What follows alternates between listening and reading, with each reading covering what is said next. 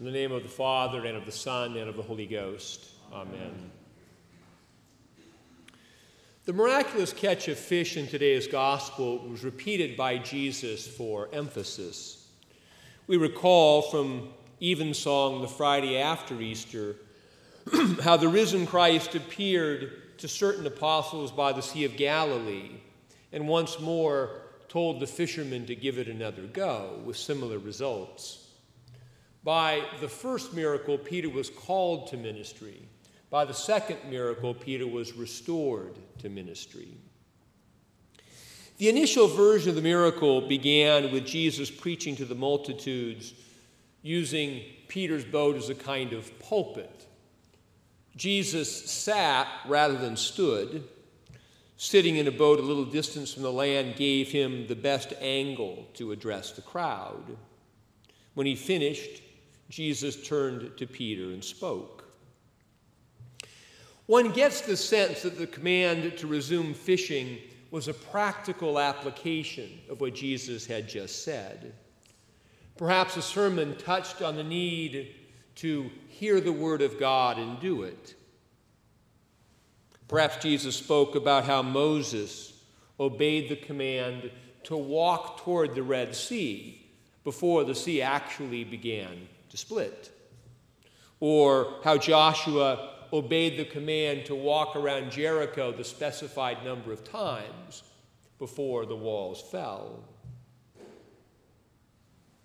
The sermon being ended, we can imagine the people, including Peter, thinking, What a fine preacher this rabbi is. Now let's go get some brunch and enjoy the afternoon. We know that Peter was doubly anxious for that leisure, having, quote, toiled all the night and taken nothing.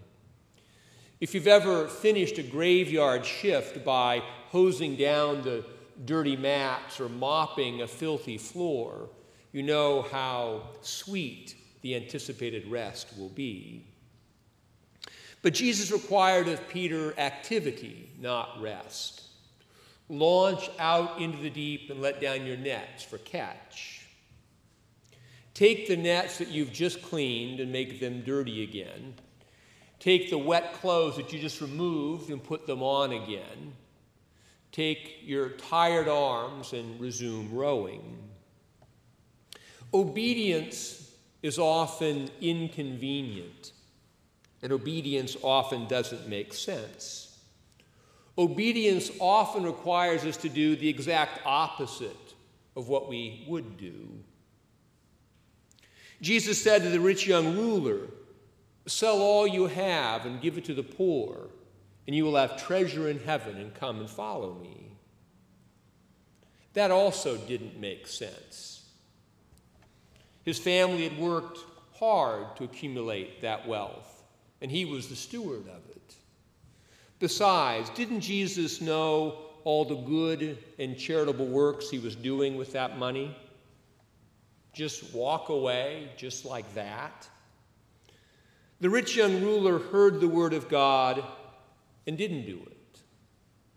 There was no miracle, no famous story of a new saint. He went away, quote, sorrowful because he was very rich. However, Peter took the command as the Word of God. He said, I don't want to do this, and it doesn't make any sense, but because you say so, I will launch out and fish again. The result was a miracle in a new vocation. Sometimes it's hard to understand exactly what God wants us to do. More often, though, it's not so hard to understand, it's just hard to do.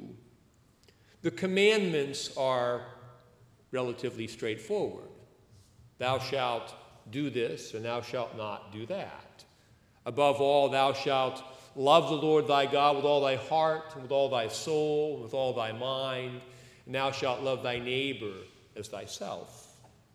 This is not hard to understand but sometimes it is hard to actually love the particular neighbor who's standing in front of us at that particular moment. we naturally doubt and disobey. We know what God, God's word says, we just don't always want to do it. And we have a good reason. I can't do that now, but I'll do it later. My situation is different. We can't expect people in the 21st century to do what the Bible said in the first. I mean, come on, be realistic. So we save ourselves the toil of launching out into the deep again, but we also fail to realize the miraculous catch. This is the dilemma of faith and doubt. We say, Where is God's presence and provision? God says, Why won't you do what I say? At the root of every area of life in which we feel that God is absent, there is some measure of doubt and disobedience. As St. Matthew said of Jesus' ministry in his hometown of Nazareth, quote, He did not do many mighty works there because of their unbelief. The simple childlike pattern of responding to God's word with faith and obedience can get lost over time in the Christian life. Our love can grow a little bit cold. We can begin to make compromises. We give in to temptation and get stuck in habits of disobedience. Our patterns of thinking come to be formed by the world rather than by the Word of God. It happened to Peter full of desire to die with Jesus, Peter instead ended up denying three times that he even knew him. We can sympathize with Peter on Maundy, Thursday, as he ran away weeping. He must have wondered, how the heck did that happen? The intentions were so good. We can sympathize because we also have been blindsided by temptation, fear, and doubt in the heat of the moment, in the midst of the trial. Faith that has never had a moment of failure has never been tried. Our faith can never become strong until we realize how weak it really is. Fortunately, there was a second miracle and a second call to ministry. The risen Christ appeared to the cowering band that decided that perhaps fishing and not apostleship was their true calling. The risen Christ told them to let down the nets again and to remind them that they were to be fishers of men and not mere fishermen. The risen Christ restored Peter and entrusted Peter with his own sheep.